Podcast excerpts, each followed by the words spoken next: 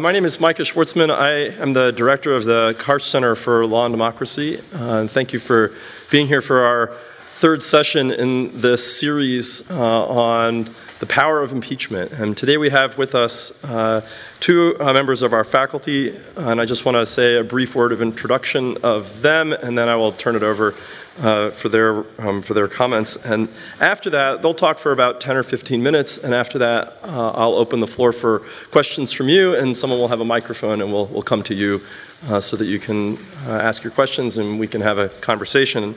Um, so with us um, are Ashley Deeks, who is the E. James Kelly Jr. Class of 1965 Research Professor of Law and Senior Fellow of the Center for National Security Law. Professor Deeks uh, teaches courses in national security and international law. Um, Professor John Harrison is the James Madison Distinguished Professor of Law, and he teaches classes about everything um, and you may have you may have encountered him in one or more of those uh, wide range of subjects that he is um, expert on. Um, so uh, I, will keep these introductions brief, uh, and then so that we have more time to talk, I'll turn it over uh, to Professor Harrison to start us off. Thanks. Thank you, Micah. One thing about topics like impeachment is that the substance of the legal issues sometimes gets a little mixed up with political issues, views about particular people who were involved. In, in, or, in order to try to discipline myself, I took a look at the, the last time I talked about impeachment. This was in 1998. So, so long ago, not only was there a different president, but I was an associate professor of law and my hair was orange. different things have changed since then. I'm, I'm trying to maintain, as I say, consistency. The, o- the only thing I'll read to you from that episode is this, this excellent and penetrating question that I was asked. This was a hearing before the House Judiciary Committee subcommittee on the Constitution. I got a bunch of academics and other people like that. And I got, I got this, this probing question from the chairman of the subcommittee Mr. Canady, some members ask that you pull the microphone closer. You might think that's a minor matter, but I say the glass is half full. He might have said, Some members ask that you move the microphone farther away. So, doing, doing better there at least. I have four thoughts about impeachment and national security and foreign affairs. They're at different levels of connection to national security and foreign affairs, but I think all have some connection. The first thing I'll say is specifically about national security and foreign affairs. One argument that is in play these days about what is and is not impeachable when the activity involved has something to do with foreign relations contacts with a foreign government, something along those lines, is the claim that the president has complete discretion in conducting the nation's foreign relations, in making national security decisions. That discretion is conferred on him by the Constitution, and as a consequence, nothing he does in that connection can constitute a high crime or misdemeanor under the impeachment clause of the Constitution. First thing I want to say about that is the claim that the Constitution itself confers on the president discretion with respect to national security, foreign affairs, is that lots of people believe it, lots of people deny it. It is a highly controversial claim. One thing about legal scholarship, maybe this is a good thing or, or a bad thing, legal scholarship, you know, you've, you've heard the line about how the Supreme Court follows the election returns. To some extent, legal scholars do that. And when there's a controversial president, scholars start writing again about executive power. And so, perhaps not surprising, there is another round of scholarship on that question. How much, if any, discretion does the Constitution itself confer on the president with respect to foreign relations, national security matters? And again, the thing I want to stress, I'm not going to get into, into the details of it now, but the thing I want to stress is that is very much a point of debate. My, my own view, and this is something I've changed my, my, my mind about maybe since 1998, certainly since I, the time I worked at the Office of Legal Counsel, I no longer believe that the Constitution confers that discretion. But again, lots of people do. Sai Prakash does. So it's, and people have thought that for a long, long time, so it's a respectable position. The important thing to say, see is that it's contested. The next thing to see is that even if it's true that the Constitution confers substantial discretion on the president in these fields, the next question is whether all that discretion is subject to the impeachment clauses. That is to say, if an exercise of discretion that the president otherwise legitimately engages in is still a high crime or misdemeanor, is that subject to removal? And I think a lot of people who think that, yes, the president has that kind of discretion would say that even so, all of his constitutional powers are subject to removal on grounds that it was a high crime or misdemeanor. If, for example, the president gives a pardon, and the pardon power really is conferred by the Constitution, the president clearly has very broad discretion with respect to pardons. But lots of people would say, and I would say, that if the president gives a pardon in return for a bribe, because the, the, impeachment clause says impeached and removed for bribery, treason, or other high crimes or misdemeanors, if he does that for a bribe, he can be impeached and removed for that, even though, yes, he has the pardon power and he has a lot of choice in deciding who to pardon. So those, those, are, the, those are the first two, the first two points. The next, the next thing I want, I want to talk about some, and this is a little less connected uh, specifically to national security, but it has relations to national security and foreign relations.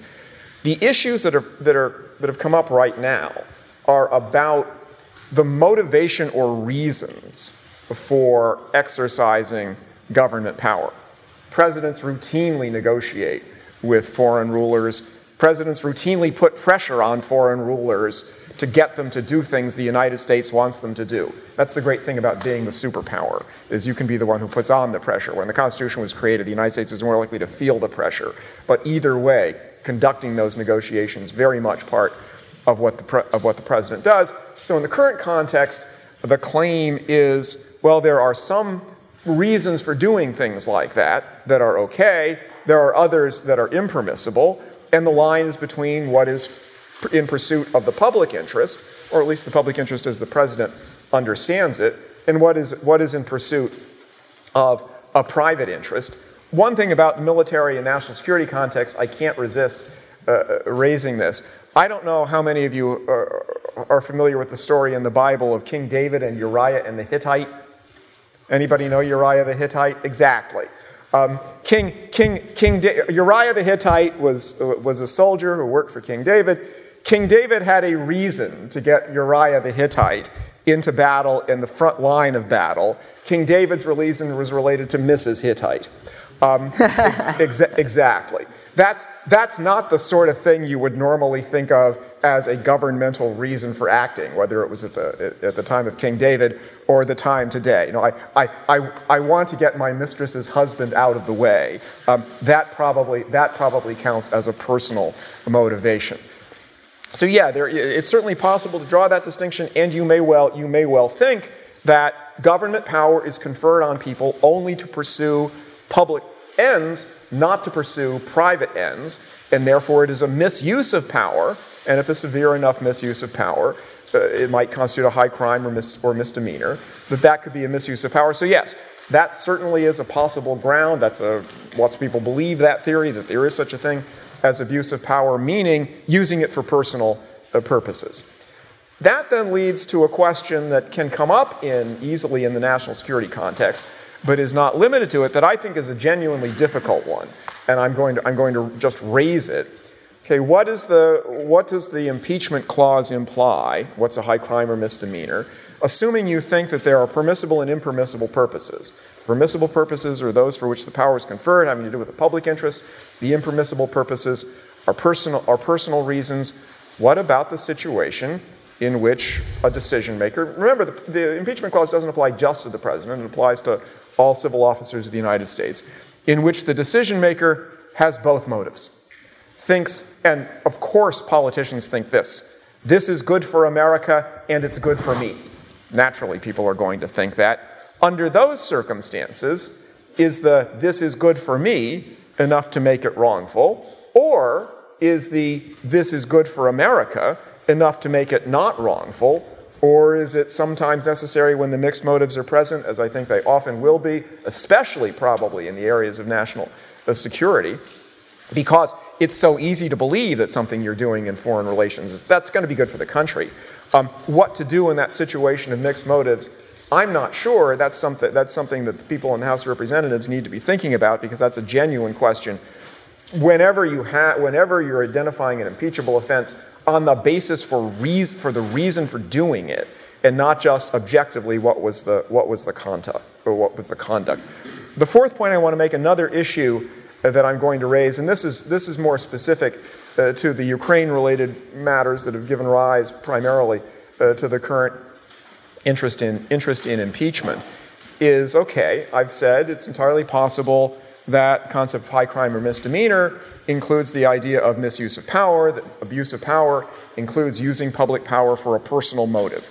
Okay, like again, uh, the excellent story of Uriah the Hittite. How should electoral motives be counted there? That is to say, you have a politician who either wants to be reelected, say somebody who's the, the person who's going to be subject to impeachment is primarily the sitting politician, the president here, um, who wants to be reelected or wants uh, the, the, politician's party uh, to be successful and acts for and acts for that reason. Is that a personal reason or is that a, a, a public reason, a, a governmental related reason? Point I want to make about that is the answer to that question is, is not at all clear.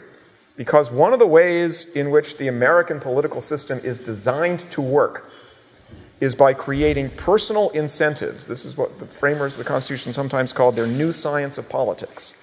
The idea of the new science of politics was that an important part of a Constitution is to operate on the incentives of office holders and people seeking office as opposed to sort of the older way in which the assumption was office seekers, office holders would be like their constituents. They would resemble their constituents. Farmers would be represented by farmers. The new science of politics said not necessary to have farmers represented by farmers if the person who represents the farmers wants to serve the interests of the farmers in order to get elected or reelected.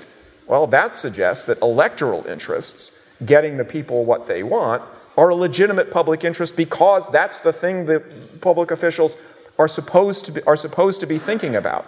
And I want to say in, in, in, discussion, in discussions of this, you often hear people saying, well, of course, politicians are looking to their electoral interests. You can't do anything about that, but maybe that's a personal interest. Maybe it's not the sort of thing they're supposed to be doing. The possibility I want to raise is no, it may well be the thing they are supposed to be doing, responding to what the people want by taking steps that they think are going to favor their electoral interest. So, having identified the distinction between personal and governmental reasons for acting, I want to suggest there's at least a quite plausible case that interests, that political interests, electoral interests, count as governmental and not as personal. Great. So I'll start by saying I've never had orange hair. not sure I ever will, but. Um, so I think my comments um, sort of pick up on, but focus on different aspects of national security than, than Professor Harrison's did. Um, it, it, occurred to me, I think there are at least two other ways in which impeachment and national security intersect beyond what, um, what John just said. So I think the first way you could think about the impeachment inquiry is to um, think about it as uh, uh, the, it's about the threat that President Trump uh, is seen to pose to our national security. So you could think about the impeachment inquiry as an exercise in um, trying to condemn and potentially ultimately correcting something that is uh, being seen as a threat to our national security. I think there's a second way in which impeachment, in, this impeachment inquiry and national security overlap, and maybe this is true of all impeachment inquiries, is that the in- inquiry and the surrounding procedures that are happening inside the executive branch and inside Congress complicate our ability to robustly conduct national security. So you might think uh, about those two things and think that you could come away with a sort of a positive takeaway from the first intersection between impeachment and national security, and that is by thinking about the inquiry as an exercise in sending a broader message, both to the country and outside the country's borders, about what the US government expects about its senior most executive officials when it comes to the country's national security commitments and what it won't tolerate. So that is, there's a potentially positive message to take away from that. I think it is harder to be positive about the second inter- interaction, that is between sort of the the messiness and the processes surrounding um, impeachment. So let me say a little bit more about those two categories. So on the, on the first aspect, here's, I think, how the, the argument goes. Um, one very significant responsibility of the executive branch is to protect the country and its national security. So um, we know, John has suggested this, the executive is the most empowered of the three branches in its ability to do this. The president has the repel attacks power, the intelligence, defense, and uh, diplomatic agencies work for the president. They are within executive agencies. The president has access to and almost complete control over classified information. So, president highly empowered when the security of the country is at stake and he is expected to put the national security of the country first, right? The oath that he takes when coming into office is to preserve, protect, and defend the Constitution. And with that, we might think that includes um, the people who live under the Constitution. And uh, he is generally expected, senior officials are generally expected to act with the people's interest in mind, uh, whether collecting intelligence during warfare, taking steps to protect nationals abroad who are under threat.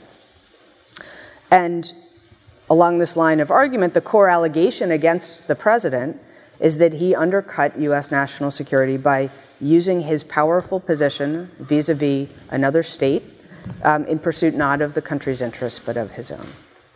So um, some have framed this as effectively inviting foreign interference with a US election. Some people would say again.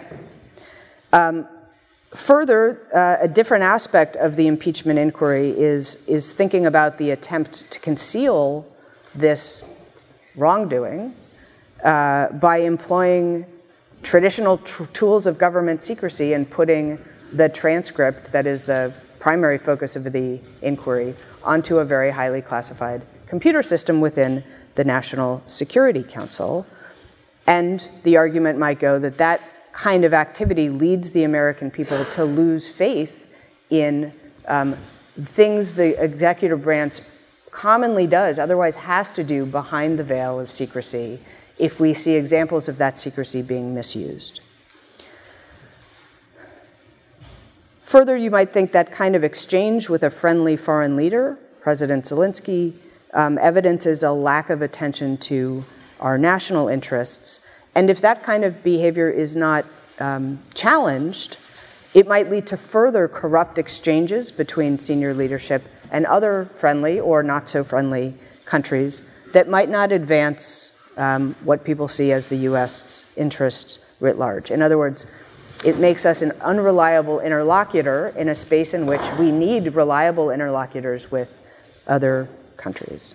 So, on this view, you can think about the impeachment inquiry as a broader systemic corrective, saying these kinds of acts hurt our national security, um, not acceptable when performed by people who have significant amounts of power in the national security space. And while we may, uh, as a country and as different parties, have significant policy disagreements about what the right things to do are in the national security space, we potentially agree that um, we need to know that our officials have our country's uh, national security interests in mind rather than their own personal interests. So that is aspect one of these, this argument about the intersection between um, the inquiry and national security. The second aspect, which I think um, should make us all somewhat pessimistic, it's not to say that the inquiry should not continue, it's just a flag that there are costs to impeachment inquiries, is that um, it could potentially give rise to new, different national security problems. So let me say first about some potential problems within the executive branch itself. Um, the US government generally prides itself on being able to walk and chew gum at the same time. Uh, however, I think that impeachment is heavily distracting to a host of different agencies right now. Um, some of these agencies were already in some level of disarray already, in part because of significant personnel turnover. So there's been lots of turnover at places like the Department of Homeland Security, um, turnover at the State Department, even at the Defense Department. Um, the National Security Council itself in the White House has seen a lot of, of turnover. And I'll suggest that this distracts, can, can be distracting from really pressing national security issues, including cyber attacks, including uh, protecting elections, including a host of conflicts with which we have some interaction abroad, fighting ISIS, worried about Syria, um, uh, activities in Yemen, and so on. We're engaged in negotiations with the Taliban. These are all important foreign policy and national security issues. Um, I do think things leading up to the impeachment inquiry, things that happened already before the, uh, the inquiry itself, reflect deep problems within the State Department. Um, we appear to be decimating our soft power, and I think that has national security implications. We have large numbers of experienced diplomats who have decided to retire or leave the department. Um, and that weakened diplomacy leaves the US government with fewer non military tools to work with. So that might mean that we find ourselves with um, uh, fewer allies to work with us to impose sanctions on North Korea, or it might mean fewer countries willing to join coalitions with us fighting ISIS, so on. I think another thing that happens in the, in the course of an impeachment inquiry is that it's, it's turning the executive official's focus away from the substance and towards process and um, procedures. So, um, agency bureaucrats, and I, I, don't use that term as an insulting term, um, are, are probably quite, some of them are quite nervous, fearful, um, in the general counsel's offices of some of these agencies. Um, they're having to spend time advising individuals who are potentially going to have to appear before Congress. Um, there is coordination among agencies that have been asked by Congress to turn over documents. That's an, actually an ex, uh, a time consuming and complicated process.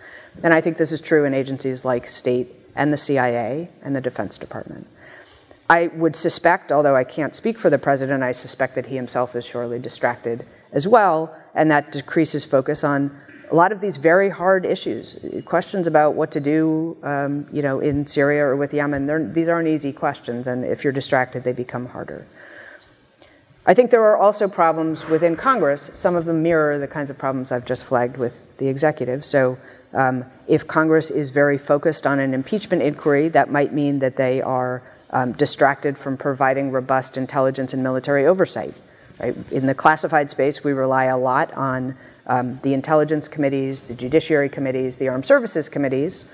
Um, some of those, two of those agencies, two of those committees are tied up right now on, on the impeachment inquiry.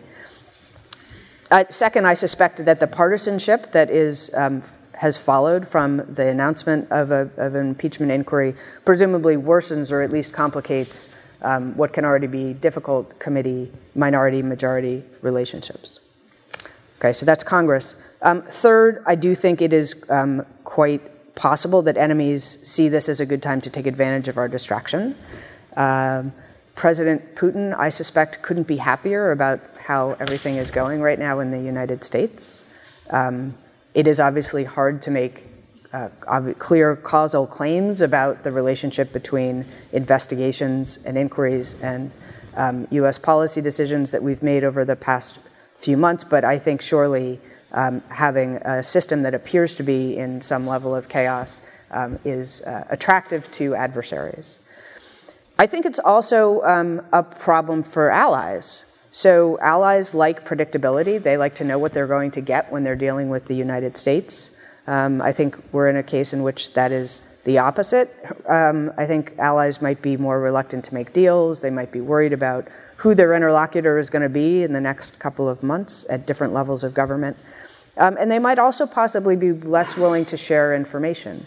Um, they might be worried about getting caught up in, in investigations. We've seen Australia get caught up in this. We've seen, obviously, Ukraine caught up in this as well.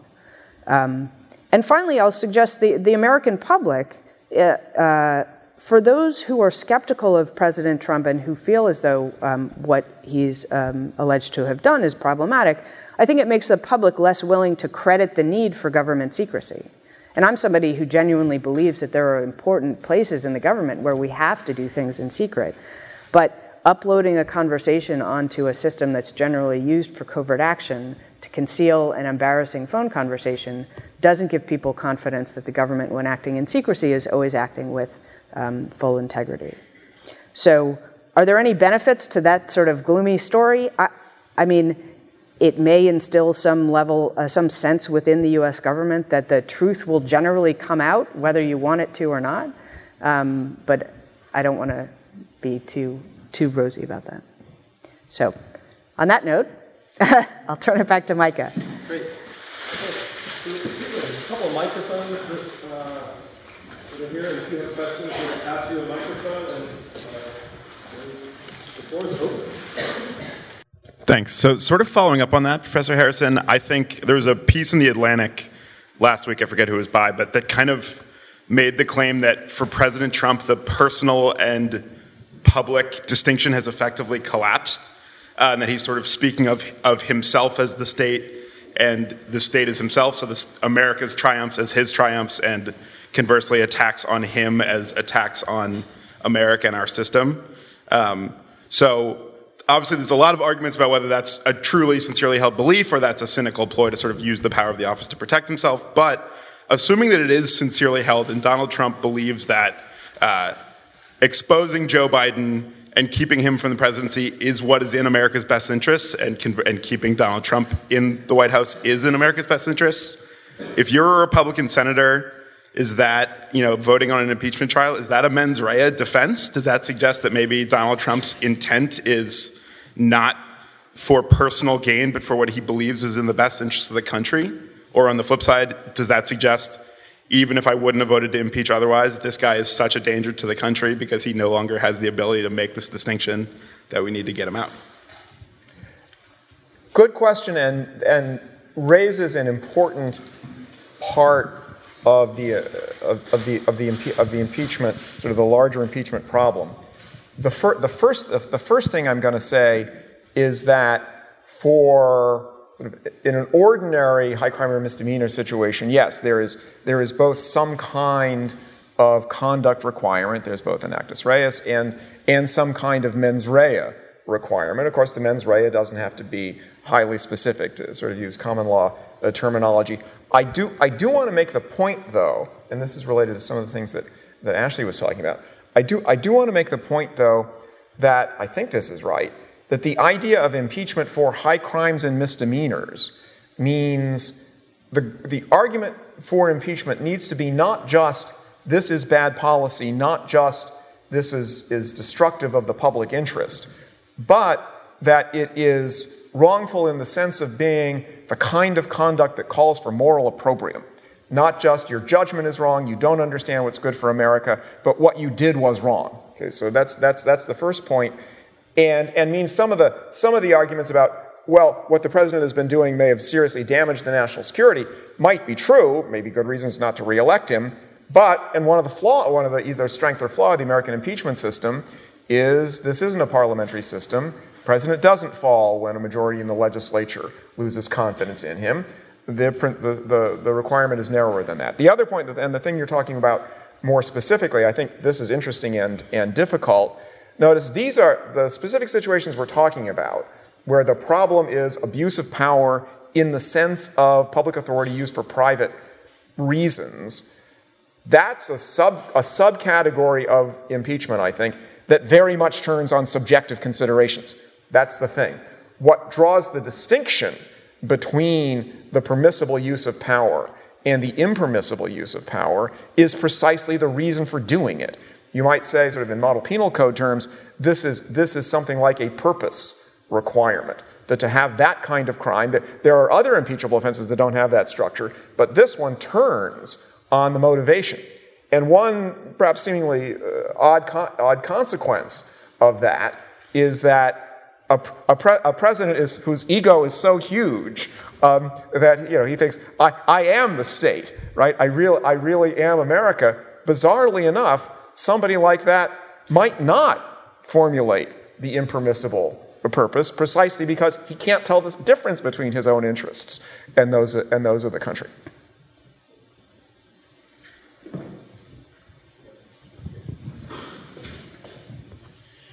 So my my question is for Professor Deeks. Um,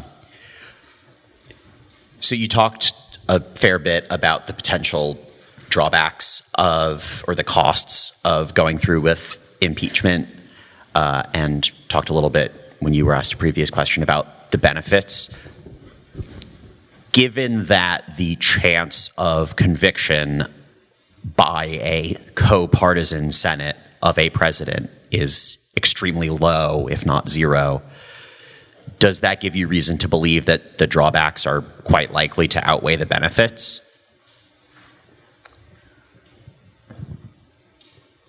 Um, so, I mean, it's a good question. I would say n- not necessarily, and, and here's why. Um,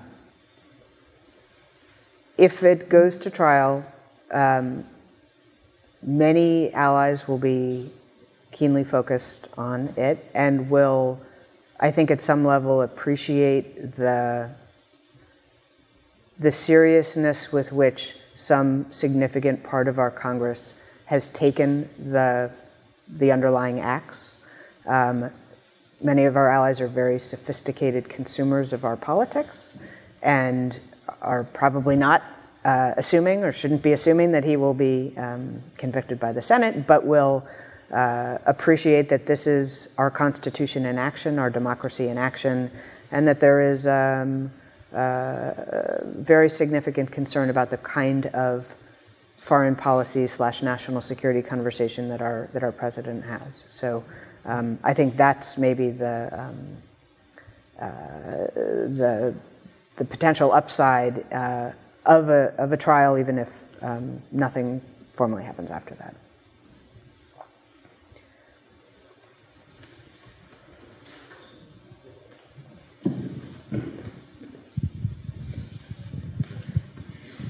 I think building on that, we seem to be getting to a point where everyone kind of agrees on the basic factual underlying nature of what actually went on. And given the chance that there's a, given the very low chance that there's a conviction in the Senate, do either of you think there's a unique national security risk about the Senate in effect sanctioning the president's behavior, saying that it's not impeach or not warranting removal would effectively open the door to future presidents acting in a similar way in the future that might undermine national security. You want to take that? I, I, will, I will say that I, I, I think that there, there, are, there are issues on which the House and the Senate do take seriously their own precedents. And indeed, that's, that's the main thing I was actually testifying about in 1998 was the bearing of some of the House of Representatives' earlier decisions on when a judge is impeachable, on when a president would be impeachable. So, to, to, to, to, some, to some extent, they, they set precedents and regard themselves later on as at least presumptively bound by their, by their precedents. I don't, I don't think in these circumstances that, that a, the, the kind of judgment you're asking about would be likely to set much of a precedent precisely because it is so, it is so, as we say, fact intensive. That is to say, it's about this particular situation, it's about the costs and benefits right now of responding to this problem by removing, by removing this president. I, I, think, I think, to use, to use the phrase, I think that's a ticket good for this day and train only.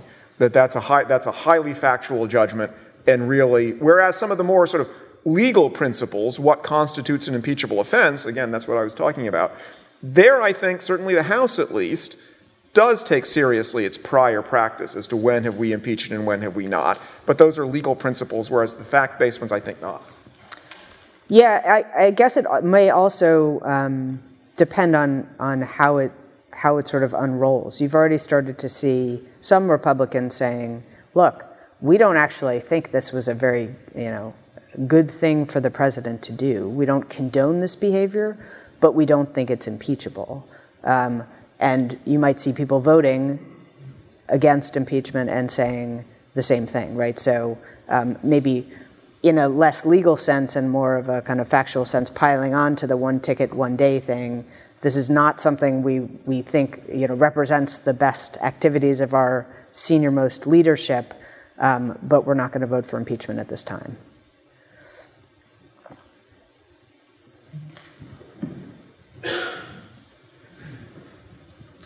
Um, so either one of you could answer it, and excuse me if this is a silly question, but To the extent that the president's actions relate to foreign affairs and that's the basis that's driving the impeachment inquiry, what does how does the deference to the president on foreign affairs um, relate at all? Does national security deference affect how the impeachment analysis goes? Well, this was the point you were making right in the beginning of your comment. Yeah, I, I, I think that it is that those those those concepts that you often see sort of elsewhere in, Amer- in American law, like uh, there, there, are a lot of, there are a lot of, in, on the relevant instances in which issues like this come before the courts, the courts are often highly deferential to the executive branch's position on a lot of, on a lot of issues. I don't, I don't think that has much or any bearing here. First, because of the point that I do, I do think that whatever the president's powers are, they're all qualified by impeachment, just like all of Congress's powers are qualified by the First Amendment. And then the specific inquiries that the impeachment clause call for, in part because they're not about was something sound policy or not. Deference is designed to have courts in particular not making judgments like that. But since the impeachment clauses do call for the House and Senate to be, ma- to be making judgments about is this sufficiently morally wrongful as to be a high crime or misdemeanor, to be making the factual judgments. What was the president's motive? Was it, was it actually personal as opposed to public? Something else the courts are reluctant to get into, but I think the impeachment structure calls on the House and Senate to ask questions like that. So I think, I think those, those principles that, that routinely apply elsewhere don't have much application here.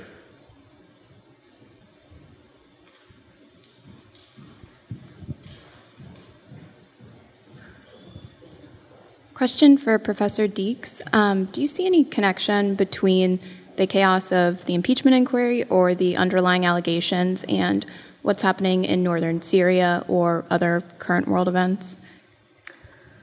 Um, so it's it's hard for me to to draw a direct causal link um, between those. Uh, I mean, there's there's some overlap in timing, but um, given that we don't have, you know, uh, immediate access to conversations that are happening in the Situation Room if the president's convened a, a national security meeting. Um, it's hard to know for sure. I mean, I, it, it would, it's more or less armchair um, psychology to say, well, surely a president who is facing uh, an impeachment inquiry has uh, a bunch of things on his mind, and it might be harder to uh, administer laser like focus to the um, to the pros and cons of different policy options in Syria. Um, maybe maybe that's happened, but I can't say. You know, I, I've seen sort of a, a causal link between those two.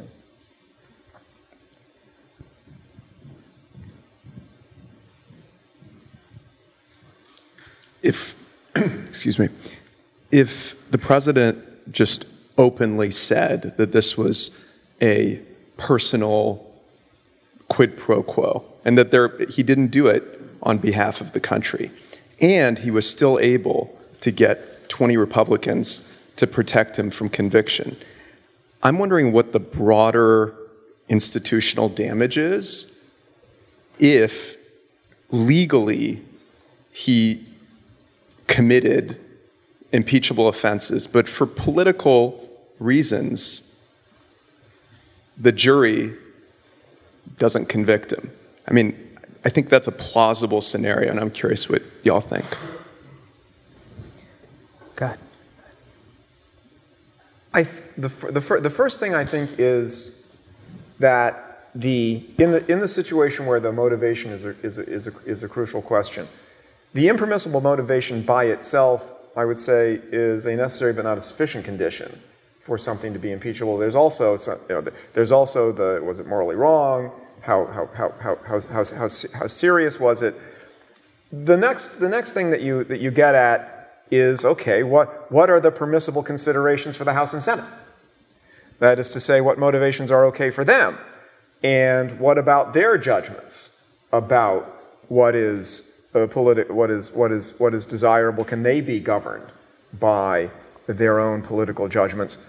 One, one thing, I'm not sure about that, but one, one thing I will, I will say is it is very it is very much a part of the system, and and indeed, you know, sort of for those of you who care about drafting history type things, a deliberate choice in the federal convention that these decisions be made by elected officials.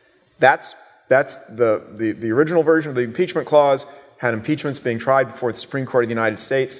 The federal convention changed that. They made it House, then Senate, knowing that those judgments would therefore be made by politicians. Now, sort of the, the, the positive spin on that is that's right, and it's politicians who can best judge the magnitude of the harm to the public interest, insofar as that, and I think legitimately is, a consideration certainly for the Senate in deciding whether, in deciding whether, to, whether to convict. Whether the Constitution's decision to have politicians making these judgments brings with it, well, what about the other sort of more political parts of what they are, of what they're doing, is a harder question. I tend to think probably yes. That is to say, they're supposed to make judgments about politics. But I'm, I'm, I think that's a harder question than the one, are they supposed to make judgments about the public interest, which maybe you would think a court can't well make. No, that's the reason it's the Senate. But of course, there's a, an, an, added aspect to the fact that it is a political actor making the votes, is that they are also subject to their election in the next round. You know, whenever those senators who vote uh, not to convict come up for election again, because they're politicians, they, you know, potentially stand to um, to to pay for the vote.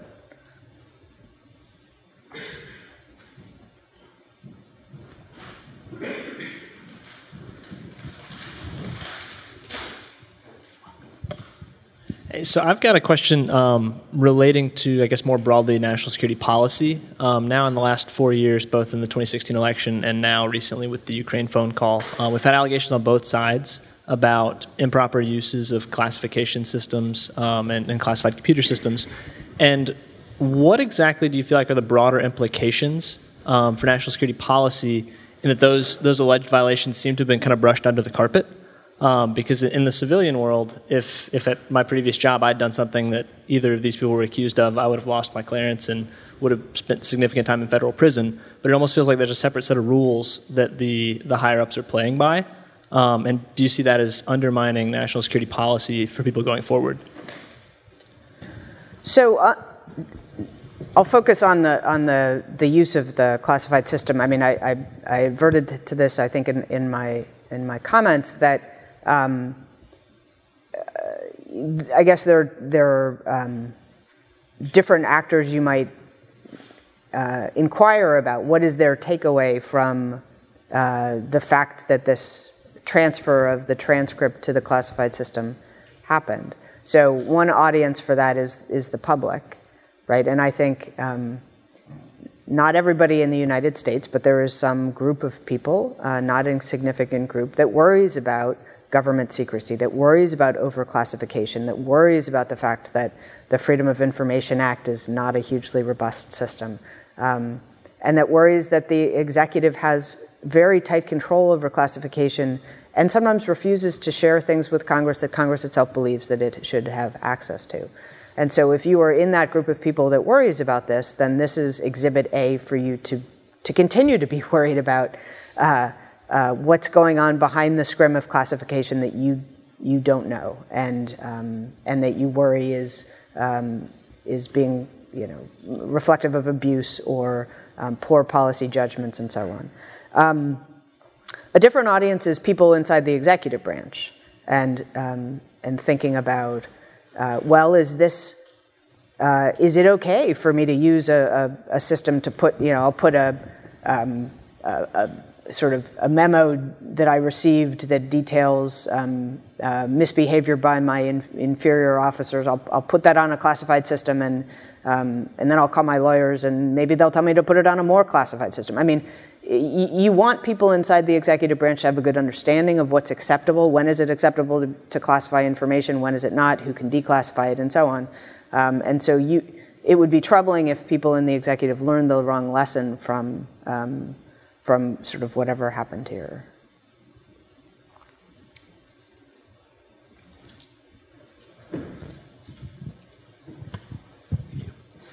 Um, one of the surprising things about the, at least to me, about the impeachment inquiry so far has been the pretty steady march of um, of bureaucrats, particularly from the State Department, to Capitol Hill to testify about these issues. I wonder um, how you sort of, I mean, you could sort of make the case that the people who've testified so far are relatively low. I mean, some of them are ambassador level or assistant secretary level, but relatively low level officials. Do you sort of foresee a clash over executive privilege coming, and how soon do you think that might happen? So I think it's already happening. Um, there are a number of officials, uh, including John Bolton, um, and uh, who's the individual who filed, filed a suit asking how to justify. There's an individual who is who is um, basically brought his case before a federal court to say, look, on the one hand, I've been told by the White House that I may not go up to the Hill and testify, um, that the executive has invoked privilege, and on the other hand, I've received a valid congressional subpoena, and I don't know what to do. Um, and that the judge is, is currently considering this issue, and I think she's doing it on a fast track, so we may well see a, a, a judicial opinion on that.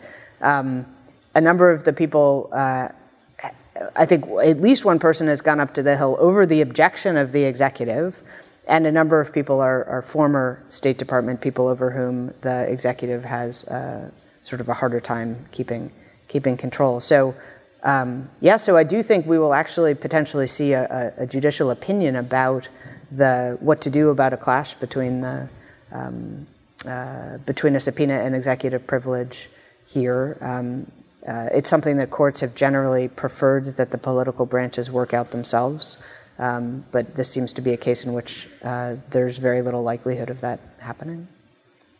One, one of the interesting things about impeachment is that there's an impeachment is itself a mechanism for enforcing House of Representatives investigatory demands. Nixon was not impeached by the House because he resigned before he almost certainly would have been. But the Judiciary Committee voted out several articles of impeachment, one of which was failure to comply with Judiciary Committee subpoenas. They thought that that by itself was an impeachable offense.